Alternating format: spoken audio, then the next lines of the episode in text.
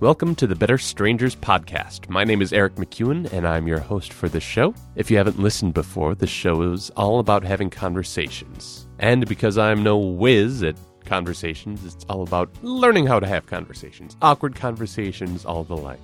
What you're going to listen to is me talking to a complete stranger for a little over an hour. You're going to get to hear a full conversation, all the pauses and awkwardness left in, so we can analyze what I've done right, what I've done wrong, and how a conversation works. This week I speak to Julia Honeyman, and we have take a listen. I'll explore it more at the end of the chat. All right, so here we go. I'll see you on the other side. All right. Hi, Julia. How are you doing? Pretty good. How about you? Good. So, welcome to the show. No, that's a bad way to introduce it. That way it seems like we're doing a show rather than just chatting.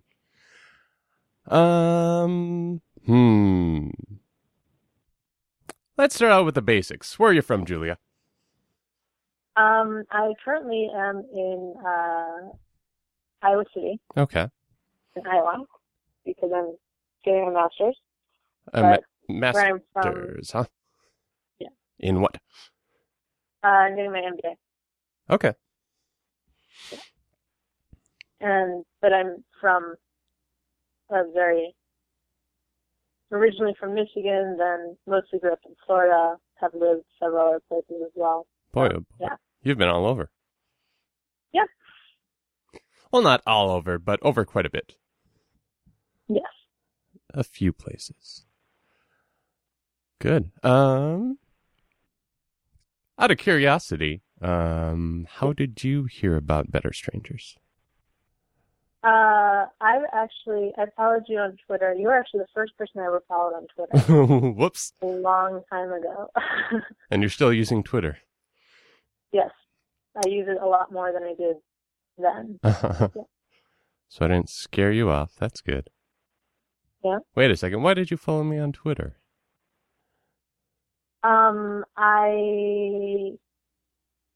When you were doing Make Me Watch TV. Oh, yeah. That was a while ago. That was a long time ago. Yes, a long time ago. Interesting. All right. I didn't mean to say why were you following me in an accusatory manner, just out of curiosity. Yes. Listen, stalker, why are you so interested in me? Yes. And you got me to call you. How did that work? You put a website, you put your number in, and I put my number in. Tricky. Very tricky. Yes. Masterful, in fact. Yes. All right. So you're a little familiar with what I do then, with all the Make Me Watch TV nonsense and the like. And lots of various other websites that have come and gone. Yeah, they do that. Yeah. Well, just a little bit of a background on Make Me Watch TV. Like we're not having a real conversation, but actually doing a show. What was that? I have this. Actually, hold on. I have the press clipping from it up on my wall. So let me check the date.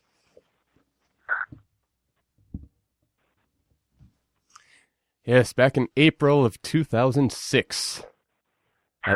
I thought it'd be a great idea to have people tell me what to do or tell me what to watch on TV.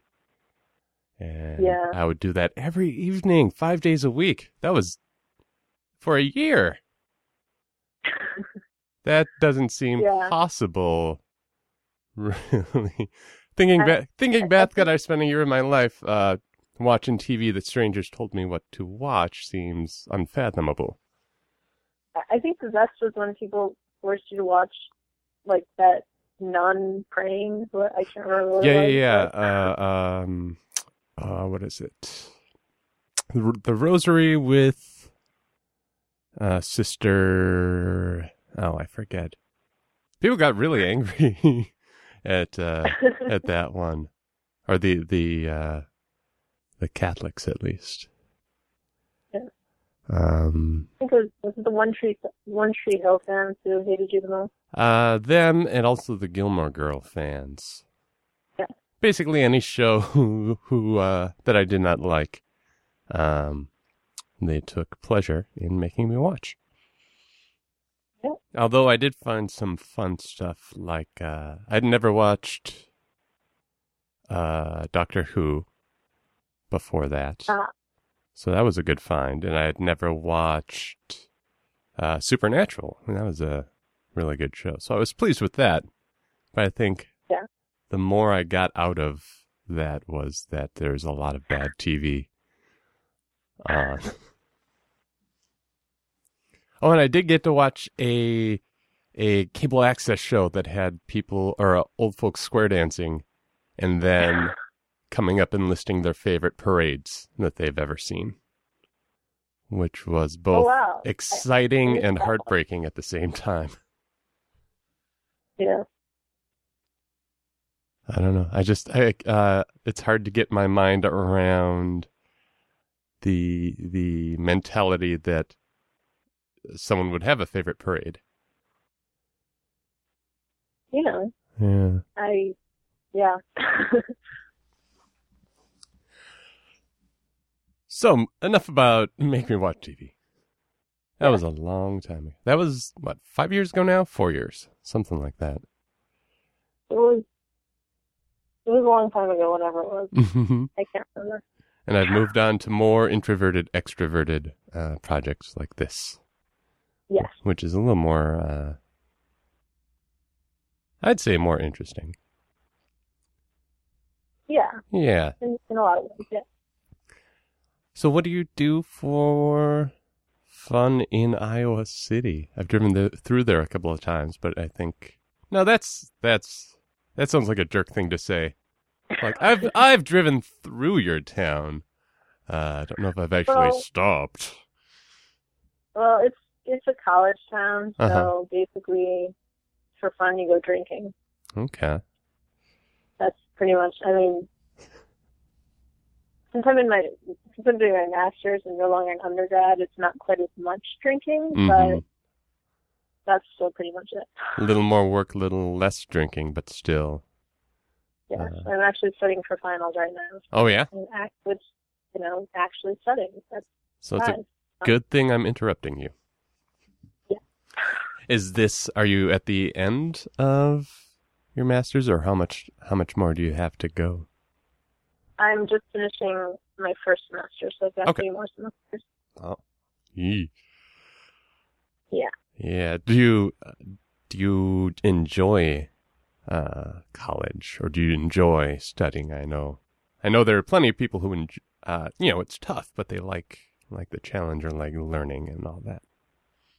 I never did, but whenever I think part of the problem, like during undergrad and high school, is it was always doing stuff I didn't find interesting. Yeah.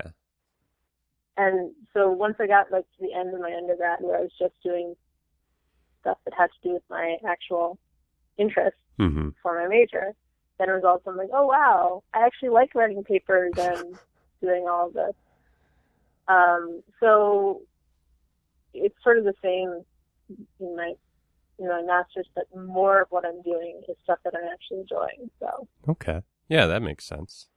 I like that take on things. If there's this, I mean, obviously we don't want to be ignorant of other topics, but man, I don't want. Sometimes I don't want to learn about the devil and Daniel Webster.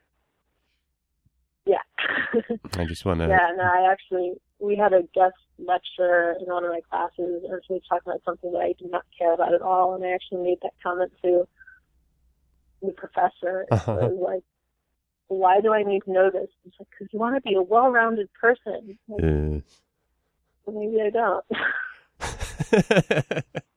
don't.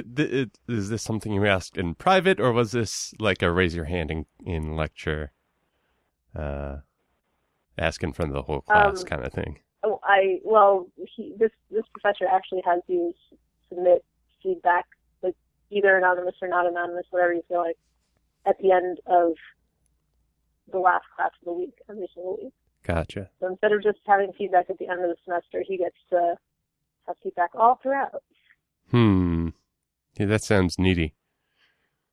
That sounds more needy than helpful. It's like, I need feedback, not I need to improve.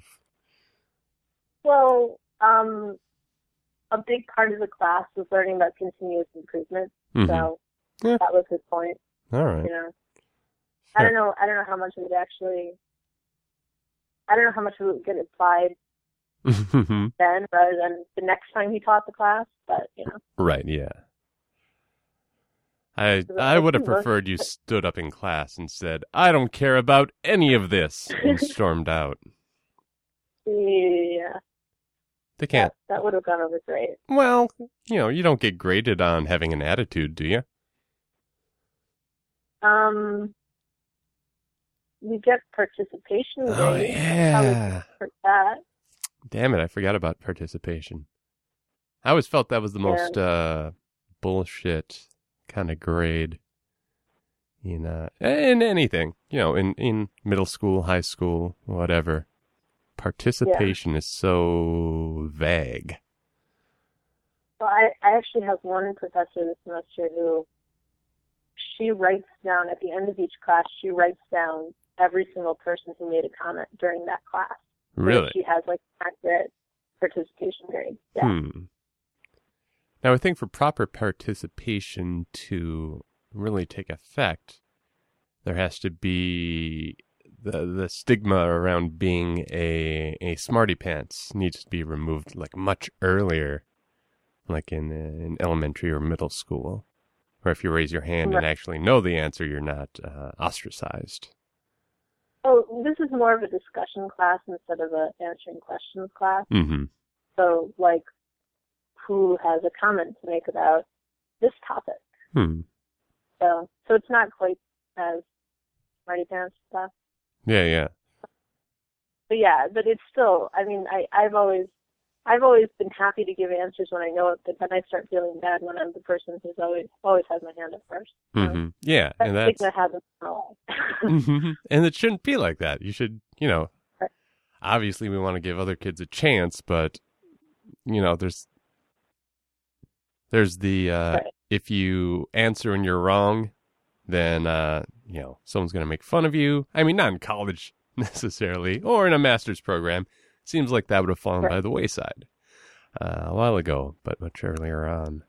So you get made fun of if you're wrong or made fun of if you're right. So what's the point at that point? Actually, we had one class where we all got to make fun of each other.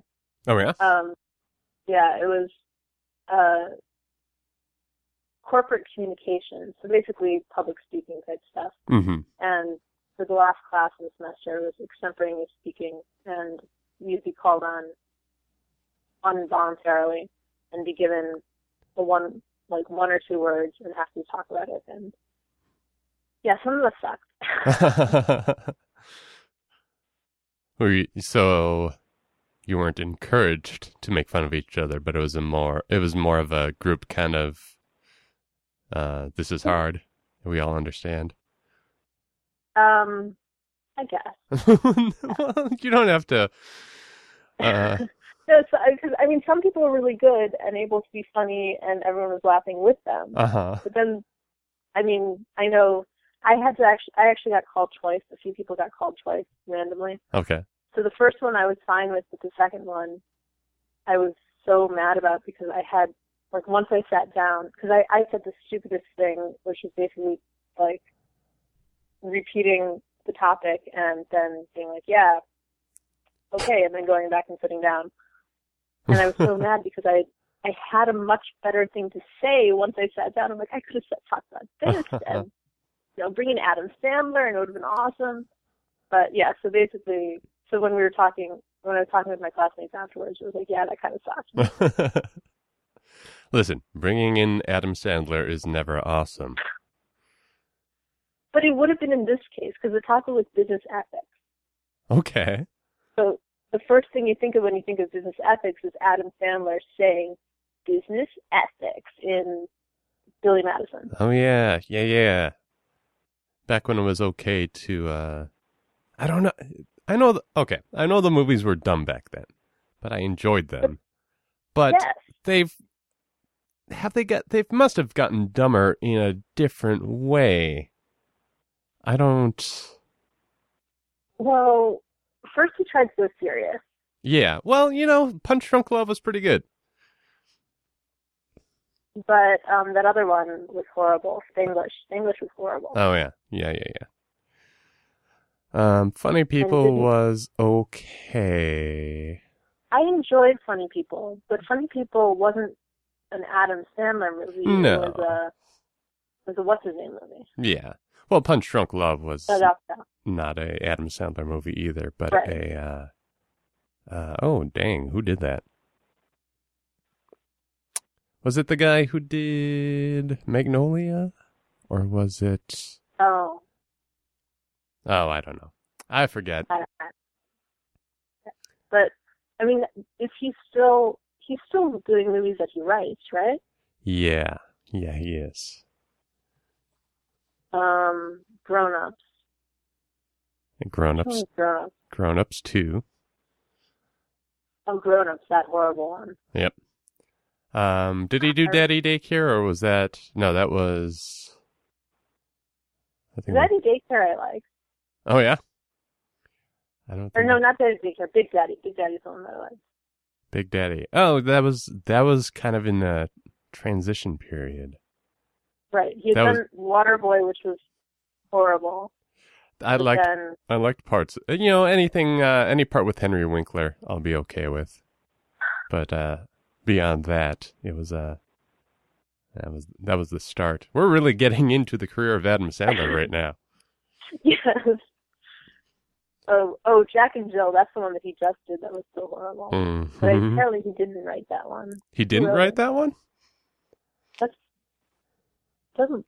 His Wikipedia page doesn't look like you. Who wrote it? Ben Duke, Steve Corrin, and Rob Smigel. Huh, Smigel had a hand in that, huh? Yeah.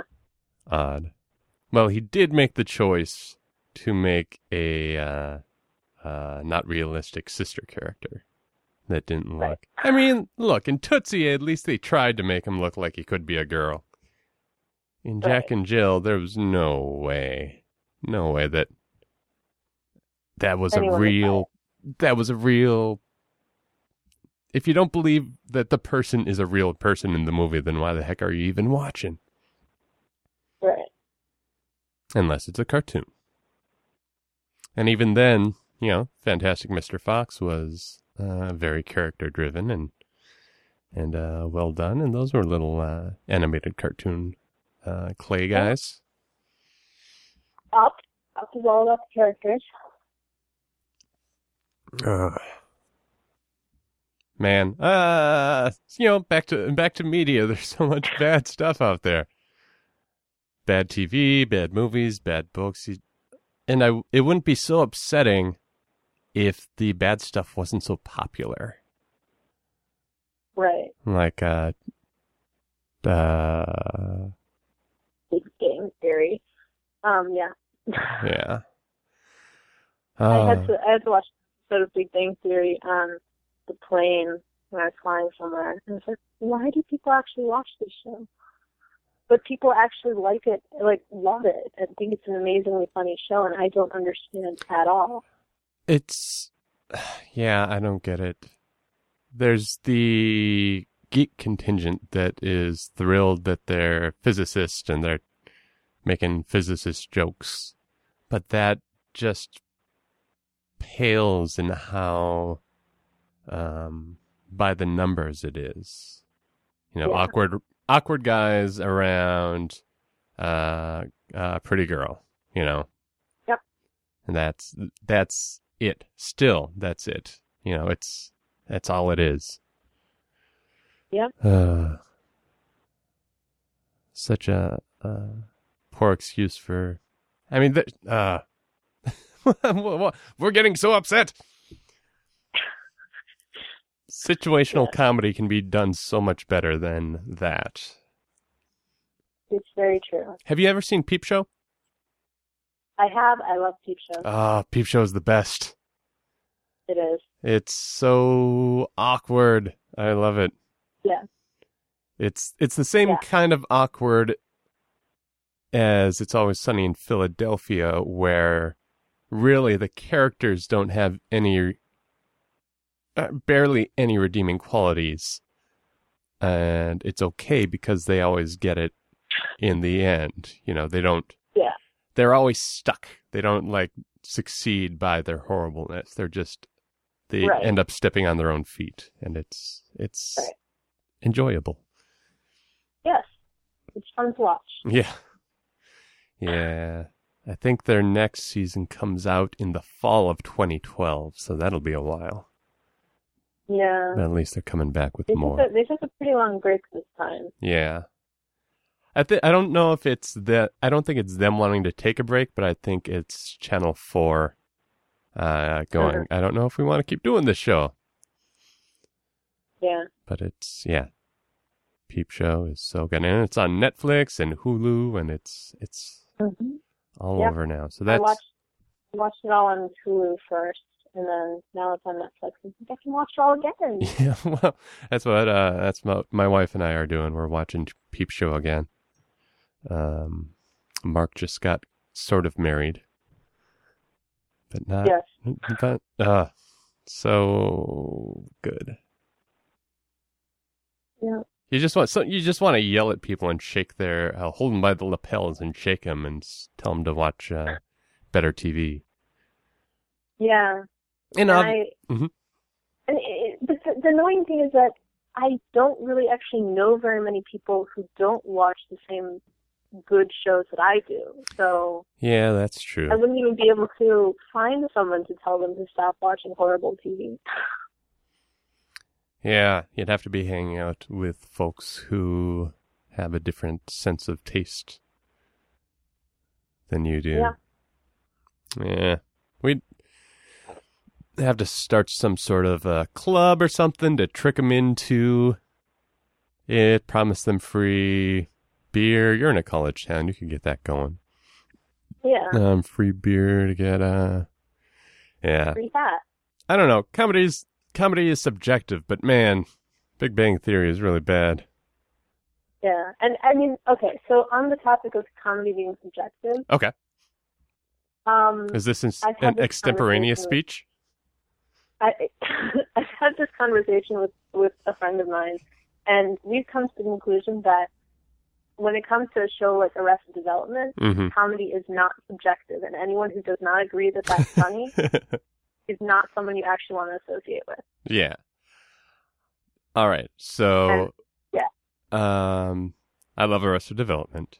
It might be one of my favorite shows, if not my favorite show. Mm-hmm. But season 3, it was not all smooth going. Okay. So the problem with season 3 was what's her name? Charlize Theron. Yes. All right. Once they got past that, because I just recently rewatched the whole series, and once you get past that, the second half of season 3 may be better than the rest of the series. Mm-hmm. I mean, SOB, when they're talking about all the, when they're the one where they're having the fundraiser to save our Bluth. Yeah. And it's just amazing. It's so amazing. It's really smart. Yeah, I totally agree with the how do you say that? Charlize Theron. Yeah, that was weird. There's good bits in those episodes, but it's just unsettling. Yeah, it just didn't. It felt like a different show. Yeah. Yeah, but My favorite bit from any show ever, and it still makes me laugh every single time I see it, is the season 1 finale where they're yelling about bees and beads.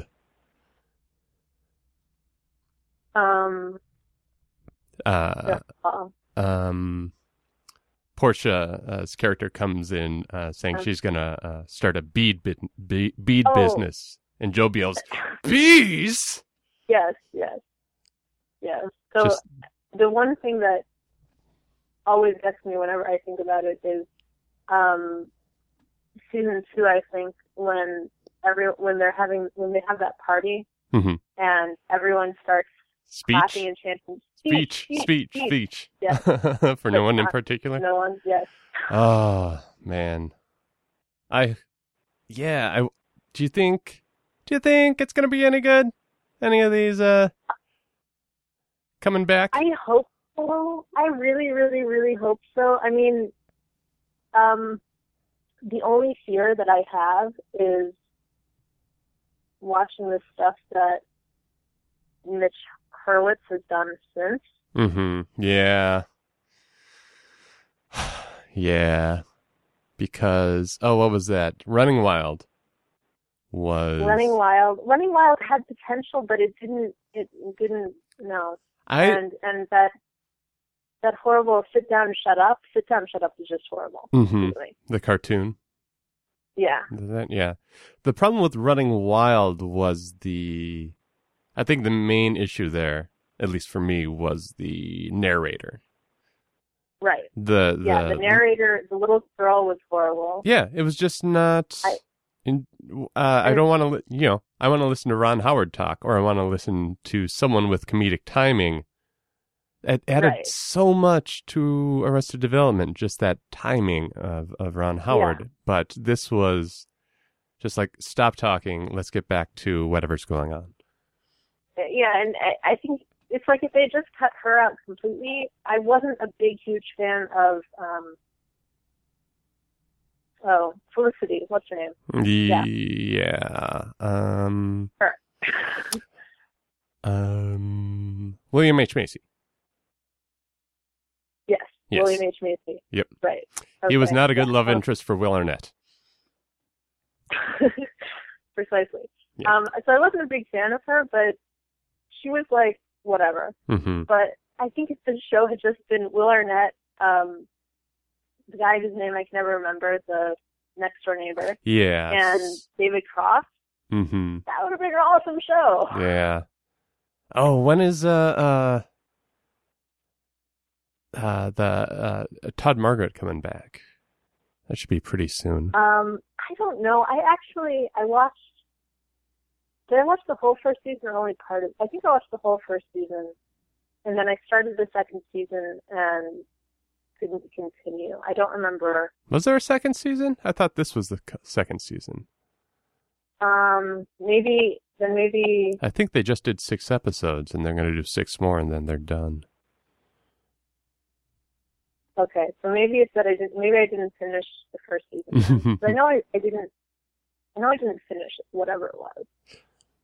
But like I really liked. I think the problem was I watched the original first episode mm-hmm. where they had a different. It was which was slightly different. Yeah. And then when they recast the assistant as the guy from The In-Betweeners, and there were some other changes, and it just didn't work quite as well. Hmm.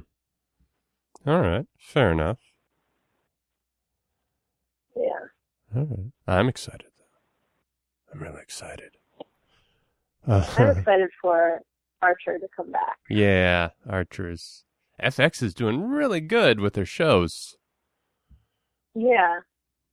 I mean, I enjoy The League, though I don't think The League's amazing, but it's still like... Yeah, the League makes me laugh, and it'll hit you out of left field. Jokes will hit you out of left field enough where it's not predictable. But, the plot-wise, it's kind of like, A, B, C. All right, I get what this episode's about. Yeah, as soon as you see the hamster, you know the hamster's going to end up in the turkey. Right, yeah. But it's not that surprising, but it's enjoyable. But Archer, I think Archer is the actual successor to Arrested Development.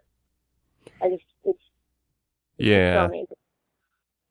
Yep, Jessica Walter does a great follow-up on her role in Dinosaurs. Yeah. I didn't see Dinosaurs. I know that she was in that, but I didn't see it. I couldn't recall from watching it when I was young. That was probably another. You know, kids are dumb. Right. TGIF was a pit of despair. Yeah, I mean,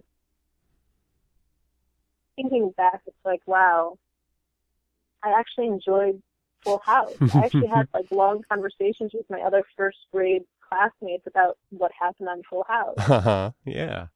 But, you know. Oh. Kids are dumb. Why did my parents let me watch this? Isn't that child abuse of some sort? Must have been. They really should have taken us away. Yeah. All right. We've bonded over media. So okay. That's good. That's good. We know where we're coming from. Yeah. Let's see. Drinking for fun when you're not studying. I just kind of stopped the natural flow of conversation, didn't I? Yeah, a little bit. Ah, rats. All right. That might be the source of your issues with talking to strangers. That's true. Let's go on to something different and not knowing what something different is. Yeah. How's your winter? We had the first real snow this week. Did you? Yep. I woke up Tuesday morning and I missed my first bus, and I decided to take the second one, and yeah, I ended up getting to class 15 minutes late because everyone apparently doesn't know how to drive during the first snow. Well, of course. Yeah. I mean, what is this anyway, right? This thing, this right. White stuff. I have no idea what it is. We haven't seen this in like 3 months. Yeah. In between the road construction. How much snow did you get?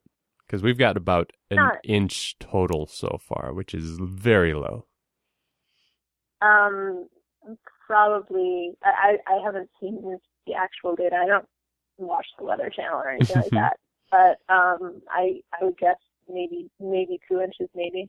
Okay. Of snow that actually sucks. Just enough to cause a mess, but not enough to really close anything down. Right. Thursday night, it actually... Friday morning or Thursday night, whenever that was, they actually did have to plow the streets. For 2 inches?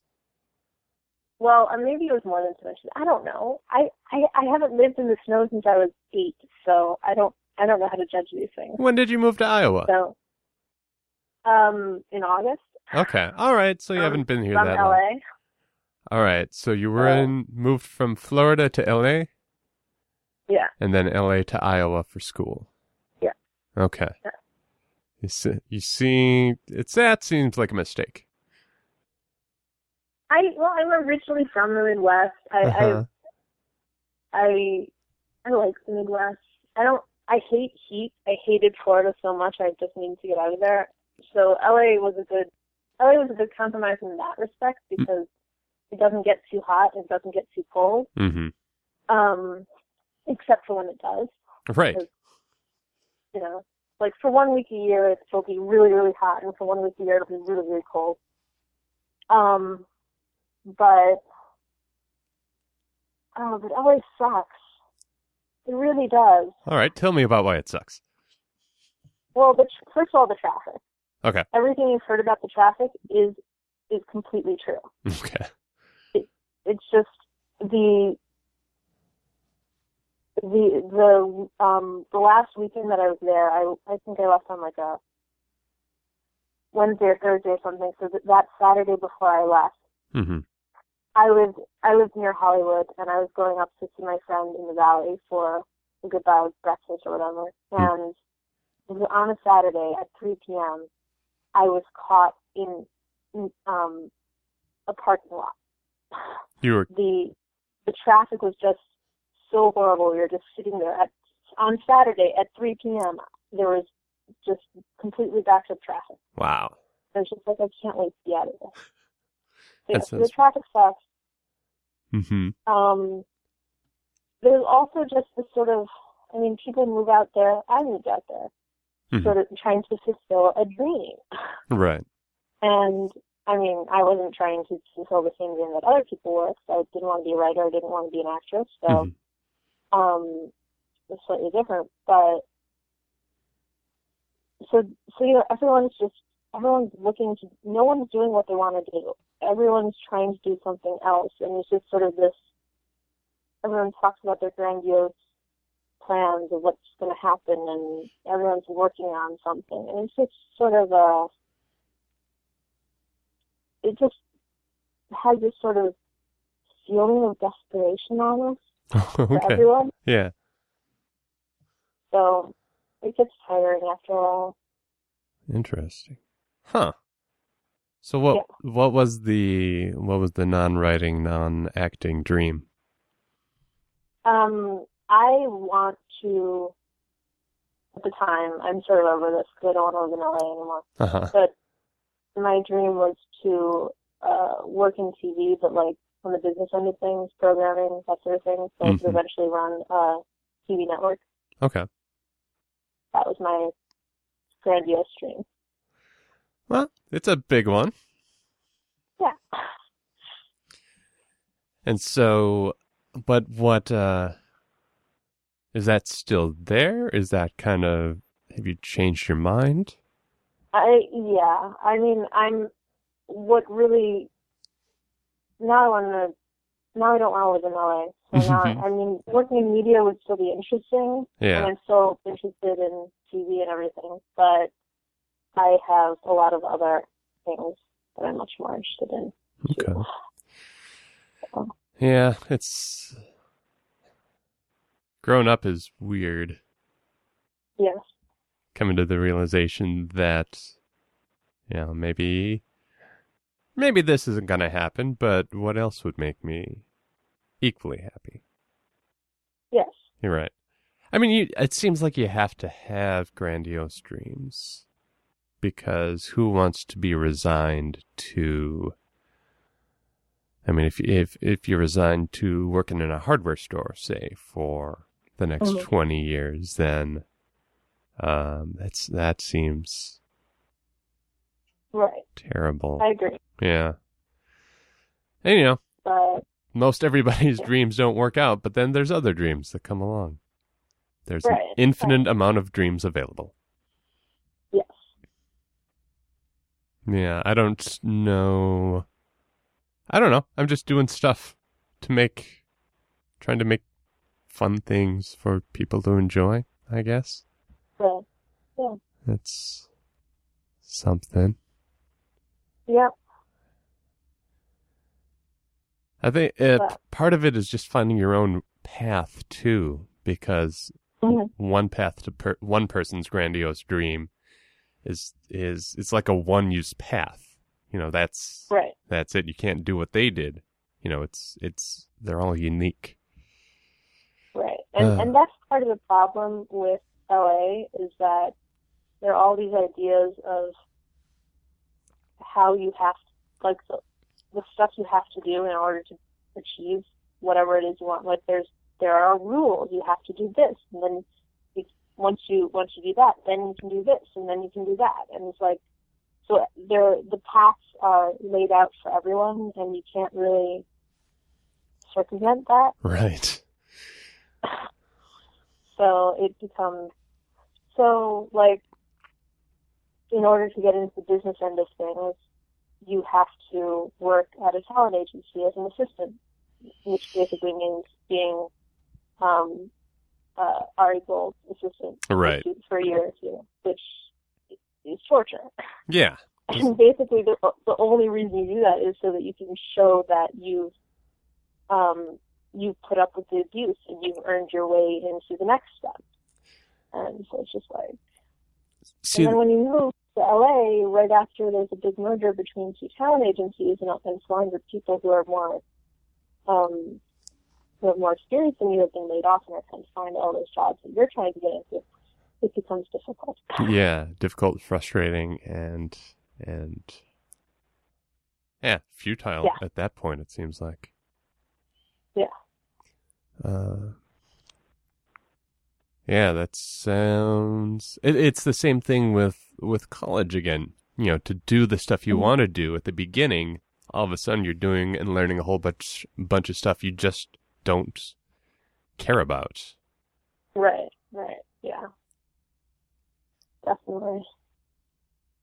Yeah, you'd think we would have streamlined this whole process by now. Yeah. But no. That's another thing that...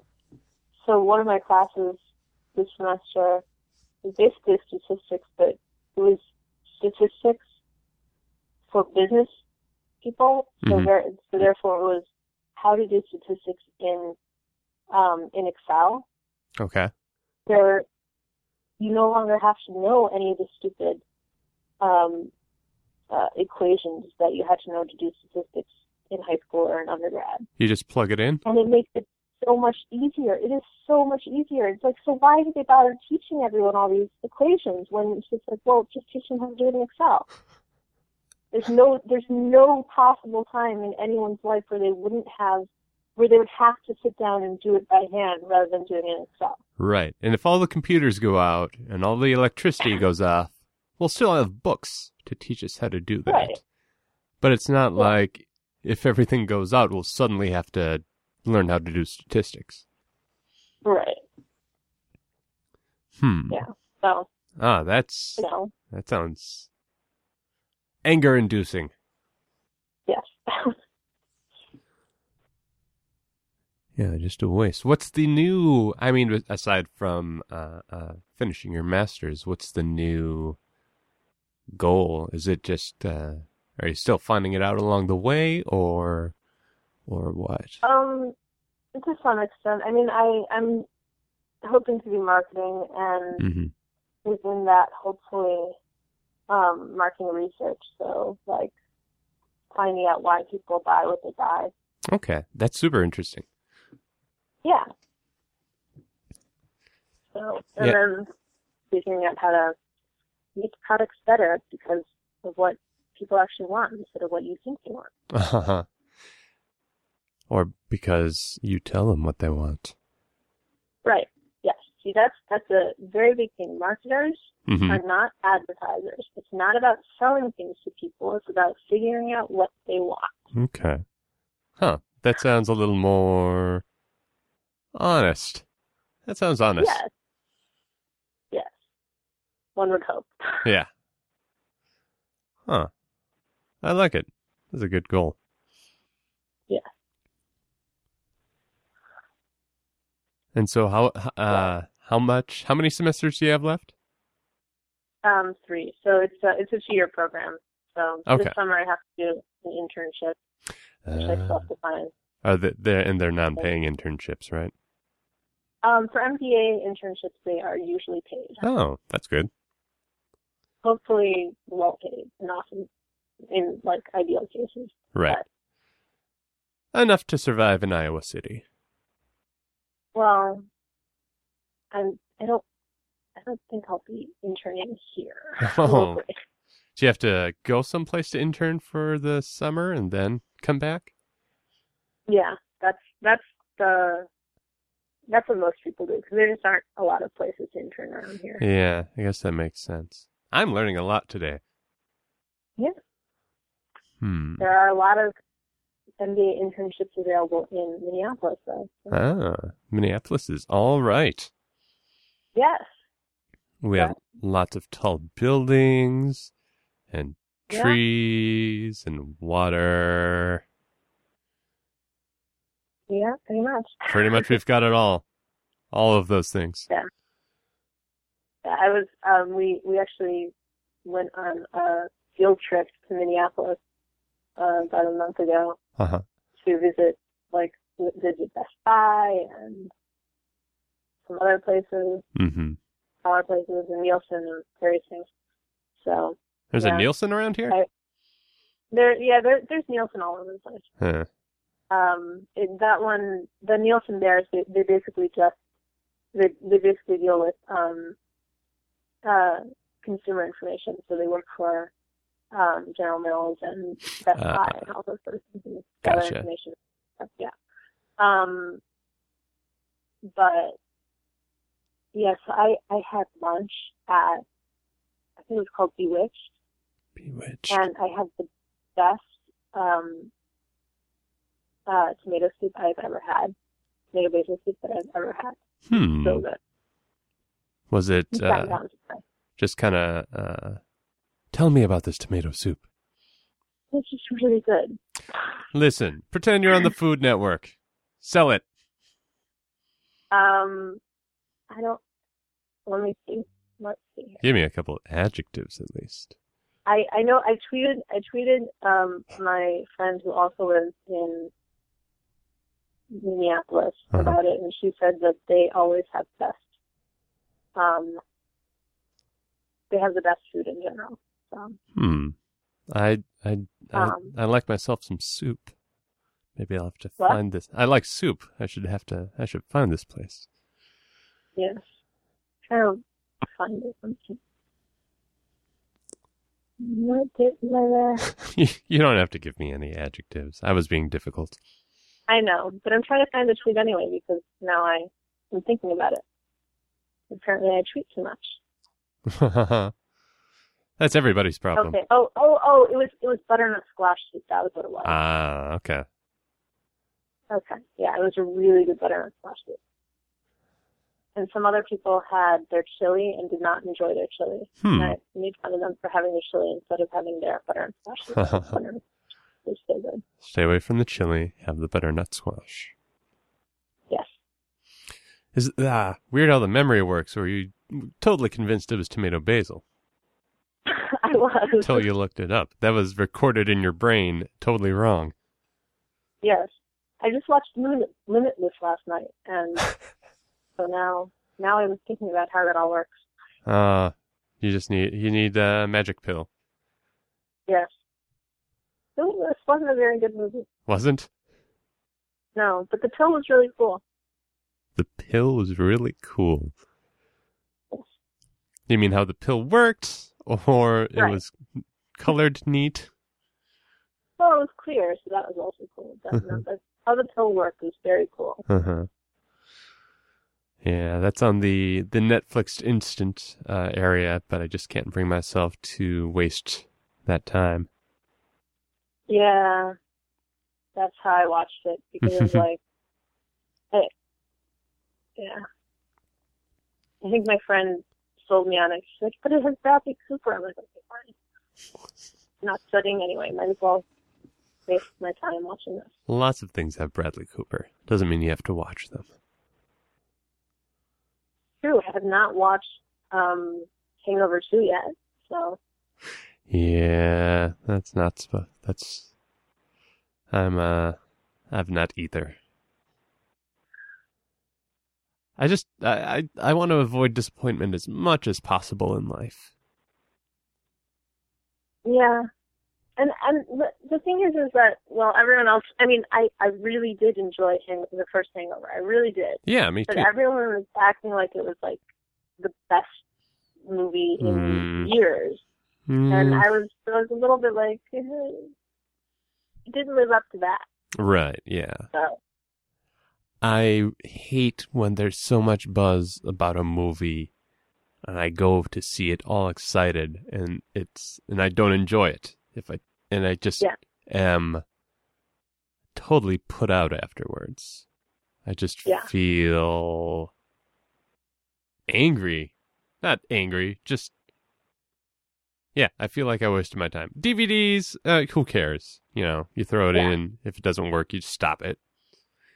Or you're sitting at home on your couch and, you know, at least you didn't have to leave the house. But if you go out to see a movie that you hope is going to be really good but is just terrible, then it's just so frustrating.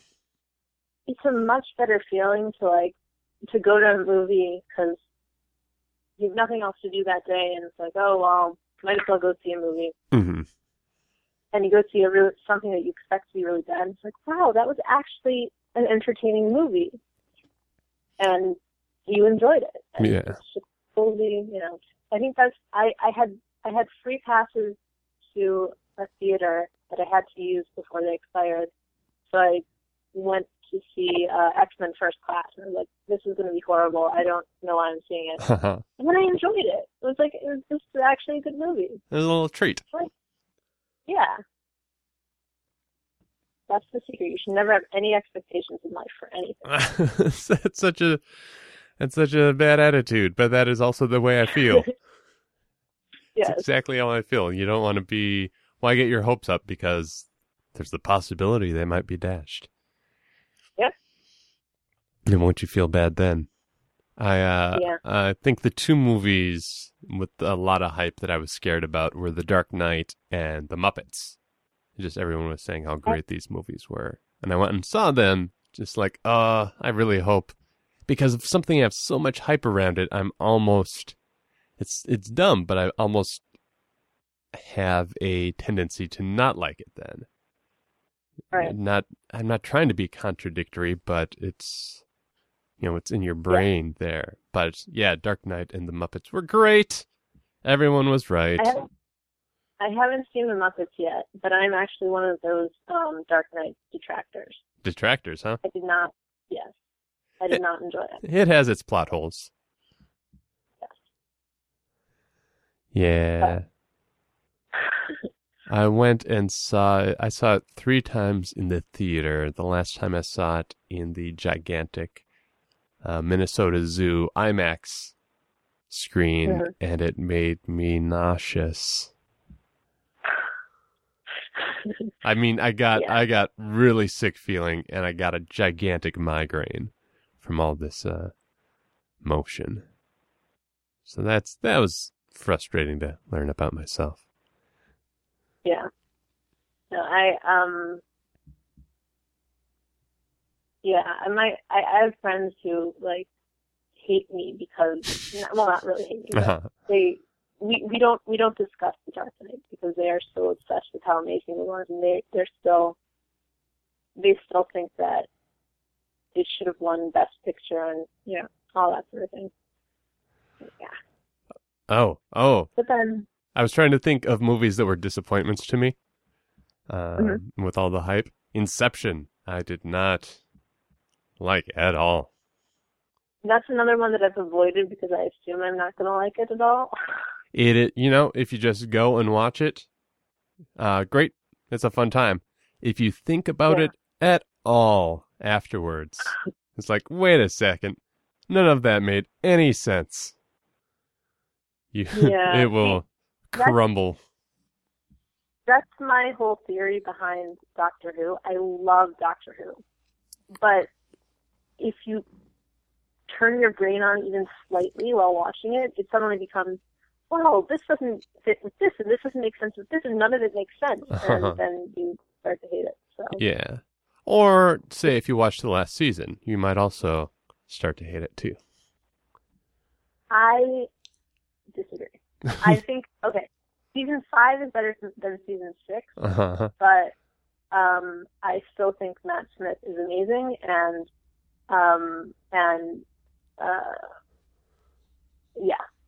I mean, some of the episodes that had the least to do with anything that made any sense were showcased how amazing Matt Smith is, and was just like, this is why I love this show.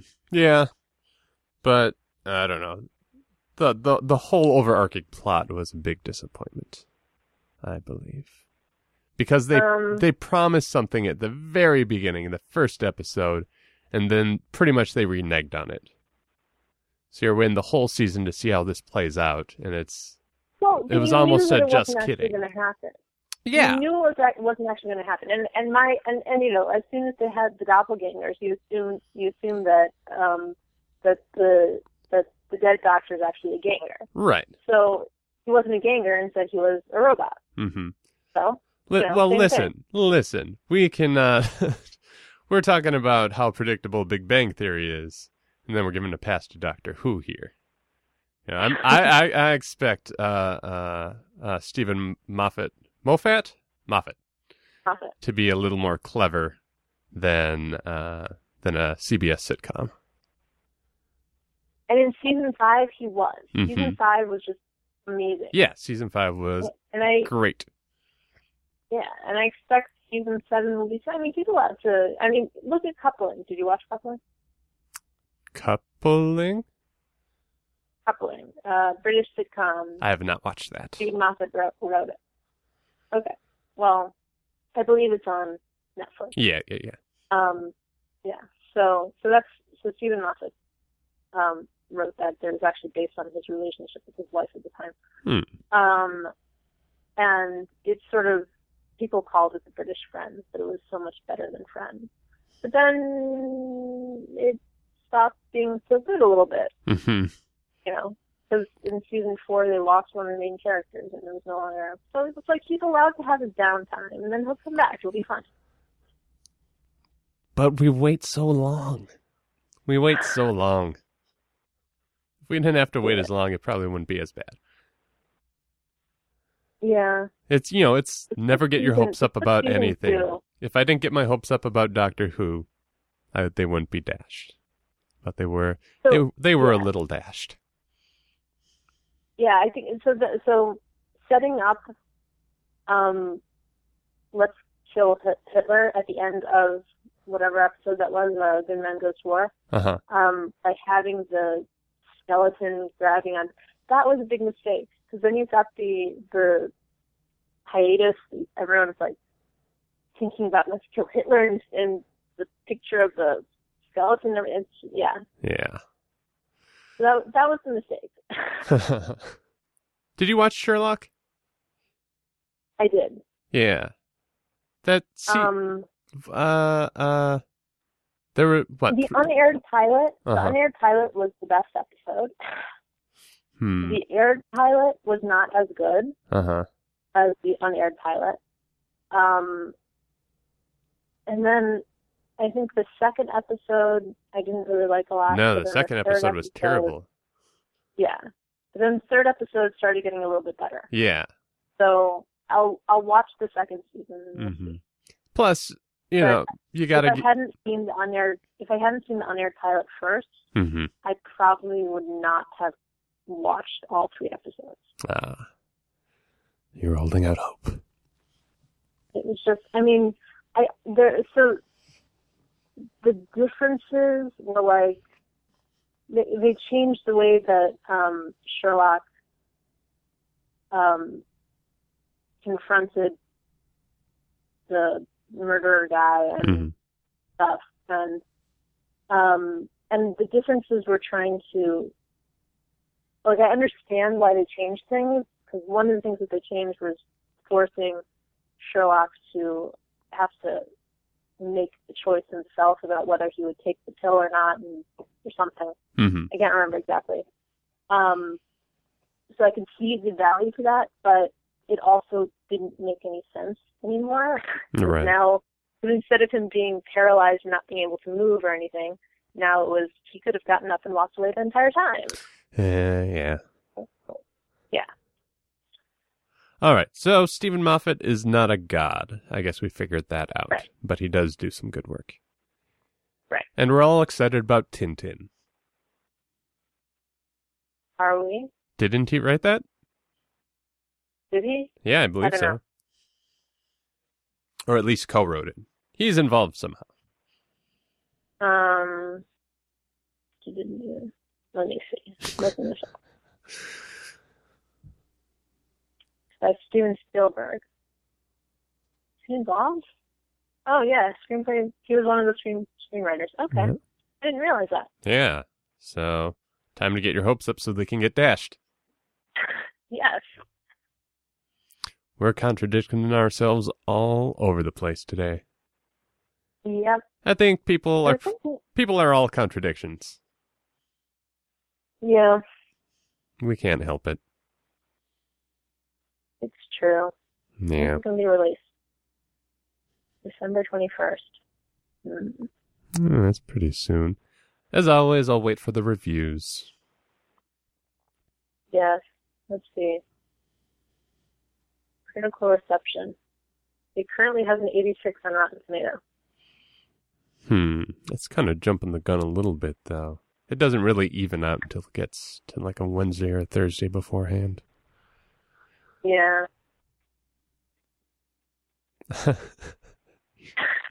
I'm glad this conversation will be one for the ages because it is applicable at any point in time. It is really true. Back to Arrested Development. I think watching it that first time as it all was happening gives us this special view of the show because we are entirely wrapped up during season 3 with what is going on, trying to save the show and all the efforts and just the little jokes like cutting down the number of houses that were ordered pertaining to cutting down the number of shows that were ordered for that season. Right. Or switching to HBO or Showtime or whatever. That just it's not going to translate to the probably not to the future generations. How are we going to explain it? Yeah. Yeah. So there's definitely the stuff that, and then the constant Fox News jokes. Fox News, the whole Saddam Hussein business. Yeah, but I think the first season is mostly. Yeah, that can stand on its own. Yeah, that'll work.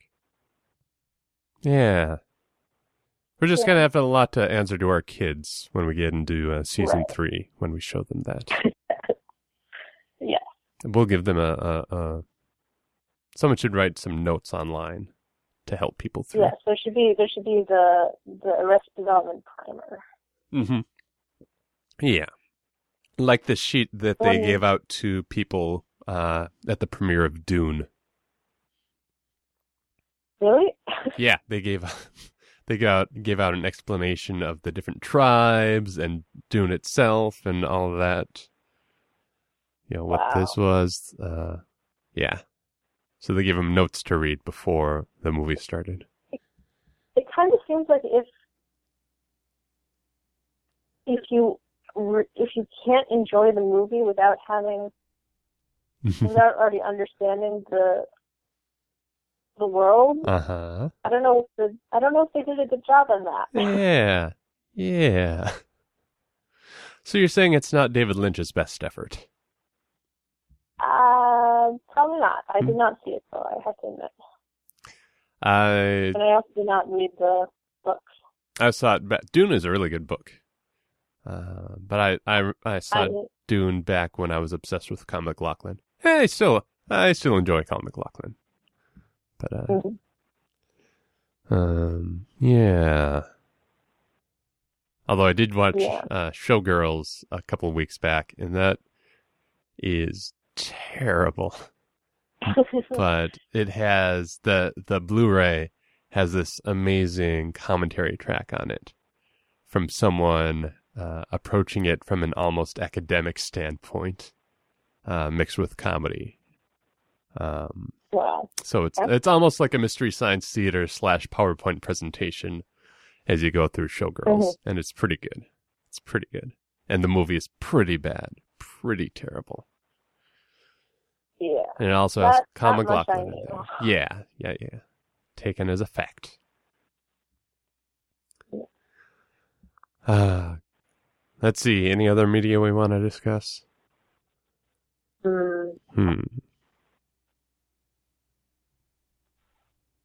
don't know. I'm mostly movie and TV. Movie and TV.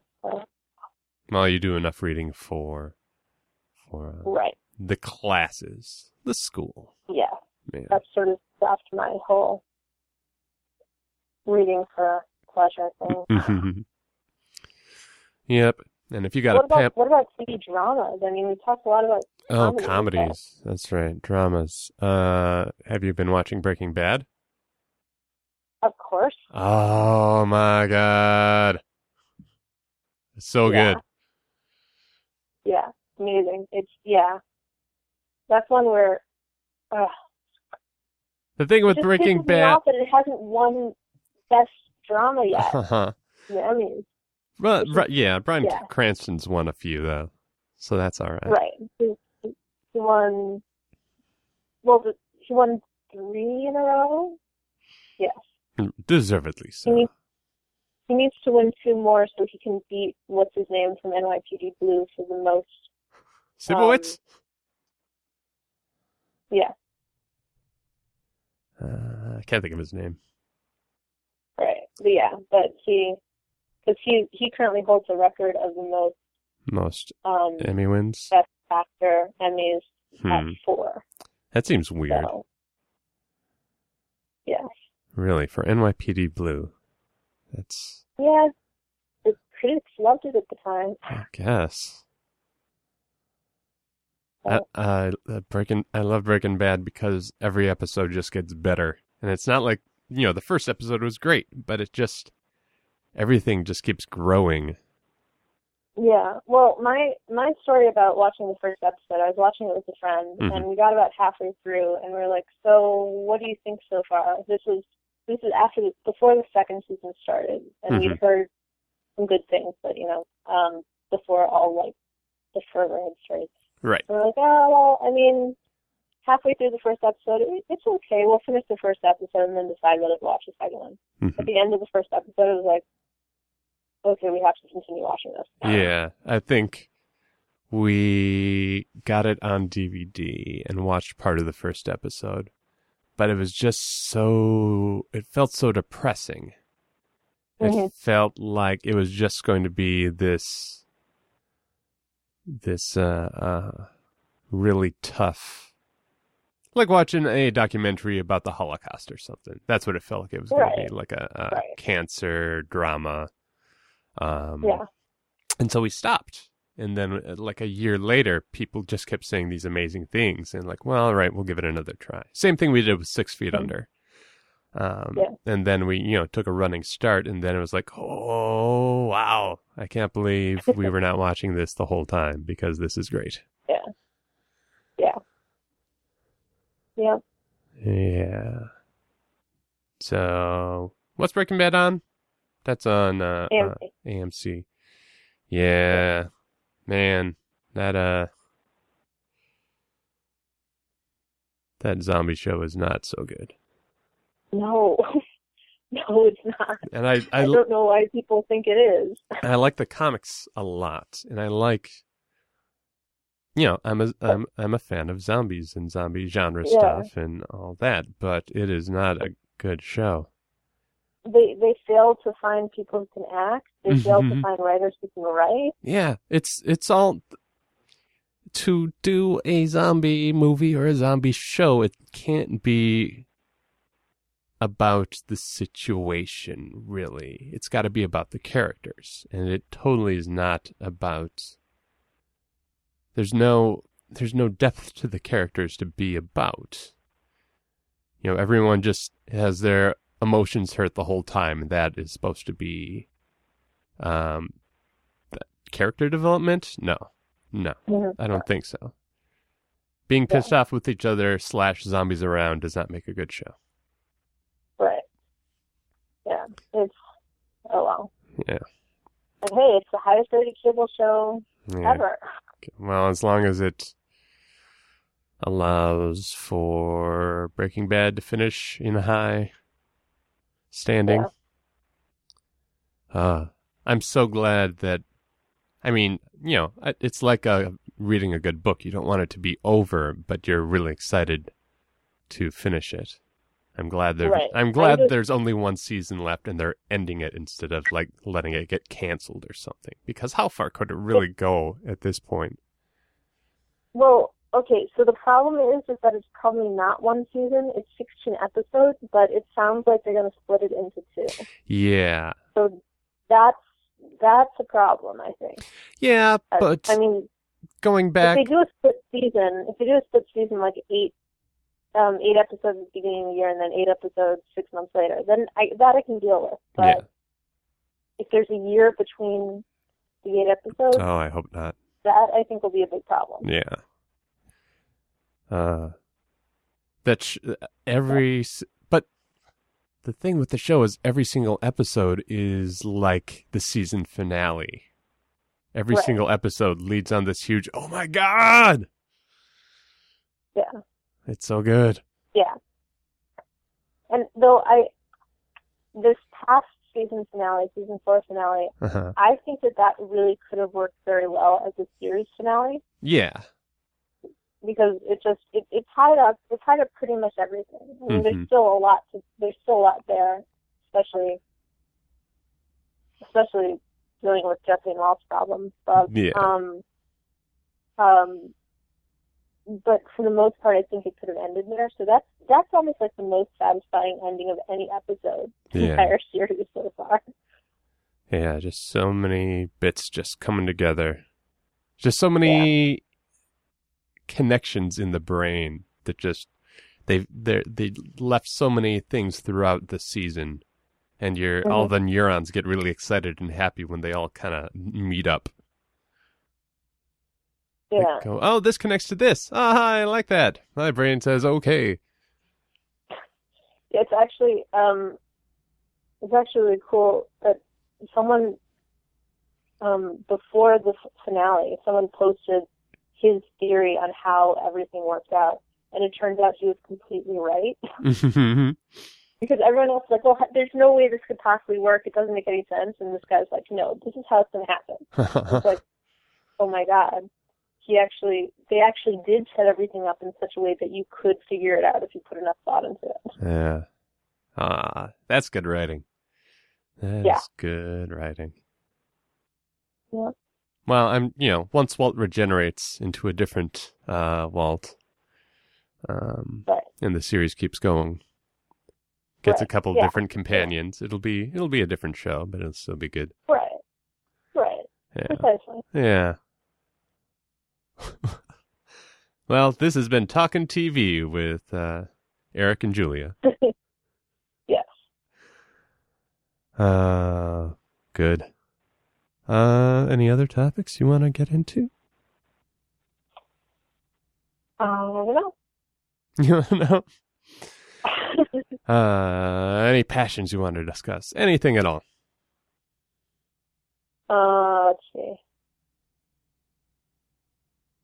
So, it sounds so labored. Holiday gift bags. Do you have any holiday gift suggestions? Holiday gift suggestions.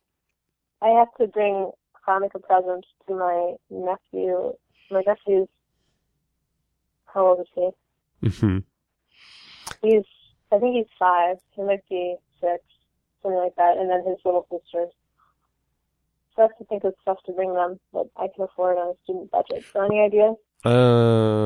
Get them plush, the plush disease things. Have you seen those? Oh yeah, those. Get them some streptococcus and some black plague, and they should be happy. Yeah. Okay. Although, or I could torture my brother. Mm-hmm. My brother has banned them from wearing any Michigan apparel because he doesn't want them to be. What he has said is, my father has ruined him for life because now he has this emotional connection with the team that that will never win in his real life. Uh-huh. No. They're going to the Sugar Bowl this year. They're 10-2 this year, so they're totally on the rise. Yeah. Uh-huh. But he's still upset because. Well, he's upset because he has an emotional connection to a team that shouldn't mean anything to him. Ah, gotcha. He doesn't, so he's banned them from wearing any Michigan gear. So I could get them. I could get my niece's Michigan cheerleader outfits. That would be so adorable. Do it. Yeah, that works. I approve it. If he asks. Say, this guy on the internet says it's okay. Yes. Like, well, if you use the internet as the source. Plus a weighted companion cube. Yeah. Yeah, plush companion cubes. Yeah, those are cute. And you can't choke on them either. They're great. Yep. Yeah, I don't have... The only child gift I have in sight is I've seen commercials for this stupid little Play School elephant that throws these little balls out of its trunk. And they float up there. Yes. I don't know. I need to have kids so I can buy them one of these. It's you know, you have kids to buy more toys, right? Having an excuse to buy toys. Oh, that seems right. Yeah. I mean, I'm very open about the fact that I'm going to have kids just for the stuff that comes with them. Okay. Accessories. Yeah. Kids are accessories to get more accessories. Right. Yeah. So yeah, I want that stupid elephant. It looks great. All right. You know, and maybe that's the advertising that makes it look so great, but hopefully some marketers were behind it to really decide what kids really want. Precisely. And they want an elephant shooting balls out of its nose. I don't know any kid who wouldn't want that. Right. Who wouldn't need that. Mm-hmm. Not just want it, need it. I know. It's like a puzzle and a vacuum. An opposite vacuum. It blows stuff. So it's a fan. Yeah. It's probably Dyson's in there somewhere, right? Probably. Yeah. Yeah. That's all my gift suggestions. Okay. And a copy of The Shining. They'd probably like that. Yeah. The movie, right? Yeah. They're too young to read. So. Right. Well, you could, listen, it could be your treat. Say, I'm going to read the kids to sleep. Yes. And then just read them a little Stephen King. Yeah. There's also the crappy, TV movie. The miniseries with Steven Weber? Yes, that one. Or you could just get them the miniseries of It. Yeah. Why would they have... I don't understand the reasoning behind certain remakes. It doesn't... Sometimes it just doesn't make sense. But... Well, it is a name... or item that people recognize. So it's already got like recognition out there. So it's all to make money. Listen, you were in LA, you know this. I understand. Are you playing dumb with me? That part of it. Uh-huh. But it's like, why would Stephen King allow that to happen? I'm sure he had to sold the rights to someone at some point in time. Yeah. Well, he didn't like he didn't like the movie. Oh, he didn't. No, he did not like The Shining. He thought Stanley Kubrick did a terrible job. Well, that sounds wrong. Yeah, he thinks the miniseries is better than the movie, and that is, or at least holds truer to the book. So I think. That's something I also have a big issue with. Like, the ability to appreciate a movie separately from a book. Mm. I mean... The movie becomes its own thing. Right. The movie is not a version of the movie is not the book. The movie is its own thing. And it's like two different... Right. Yeah. And, a movie... If a movie is just going to be the book on screen, mm-hmm. I don't really see the point of it. You need to do something to make it worth putting it in movie form. Yeah. So holding true to the book, I'm not a fan of that. Right. Yeah. Yep, I agree entirely. It's its own form of media. It's its own entity, and we just don't need a copy of something in a different form. We need something else. We need to see someone else's vision of what this is. Right. Otherwise, just read the book. Yep. We are getting to the bottom of some Hollywood truths here. Yes. So did you submit your information when you were living in LA? That was you moved up in August, right? Yeah. Okay. So I think I submitted it like I can't remember when you put that link up. It was a while ago. Yeah, yeah. Well, your comment said call after 6 p.m. Pacific, which I don't think they go on Pacific time in Iowa. No, so they do not. I put 2 and 2 together and figured this mystery out. Yeah. All right. Do you want to wrap this up, Julia? All right, sure. Julia. Everybody. Not Julia. Yes. Good. All right. Yes. Thank you for not calling me Julie, because most people do for some reason. Right. I was I was going to stop at Julie, but then I remembered and kept going. Yes. See, the problem with if someone was Julie, but you called them Julia, you can't backpedal there. Right. But if you say Julie, you can just not put on the brakes and finish that out, and then you are a hero. Right. All right. Nicely. Yeah. Now I'm babbling. Well, thanks for putting in your information and chatting after what? Since 2006, it's been a long time coming. Yep. Yep. All right. Well, this was fun. Yeah. Good luck on your finals. Thank you. Don't listen. Don't fuck them up. All right. I'll do my best. All right. Good. Good. Good. Thanks for talking, Julia. No problem. All right. Bye. And there you have it. Thank you, Julia, for taking part in the podcast. Let's talk about it, huh? Let's get into it a little bit. This was a kind of a different conversation from what I've had before, because this started to center around our interest in media. So we're just relating over common interests. And, you know, that's definitely a part of conversation, but it almost seems less personal than... I mean, we definitely got into some personal things, like the death of dreams. Ugh. You know, and not, you know, do you really want to push that with someone you just met? But I find it interesting. So I guess I did, be it right or wrong. And, you know, obviously, if you're admitting to it yourself, and I've admitted to things like that before on the podcast, so I really love the openness of talking to strangers. It's weird and invigorating. But yeah, bonding behind a common interest in movies and TV shows and stuff you like is a fair enough basis for a conversation. And it's nice to connect with someone who kind of has the same tastes as you.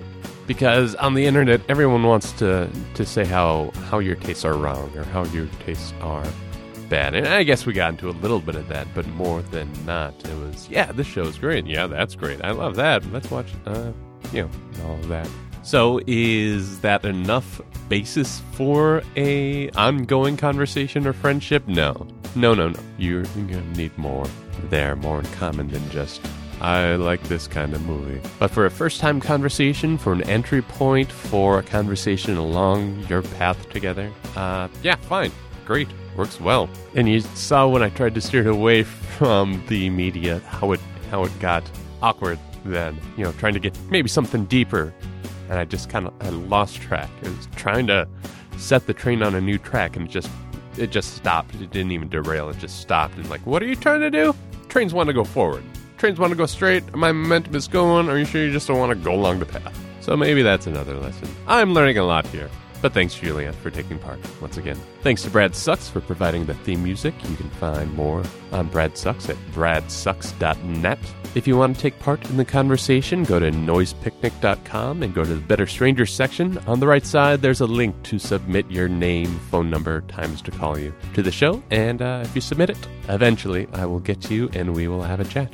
All right, that's it. I still haven't thought of a sign-off, so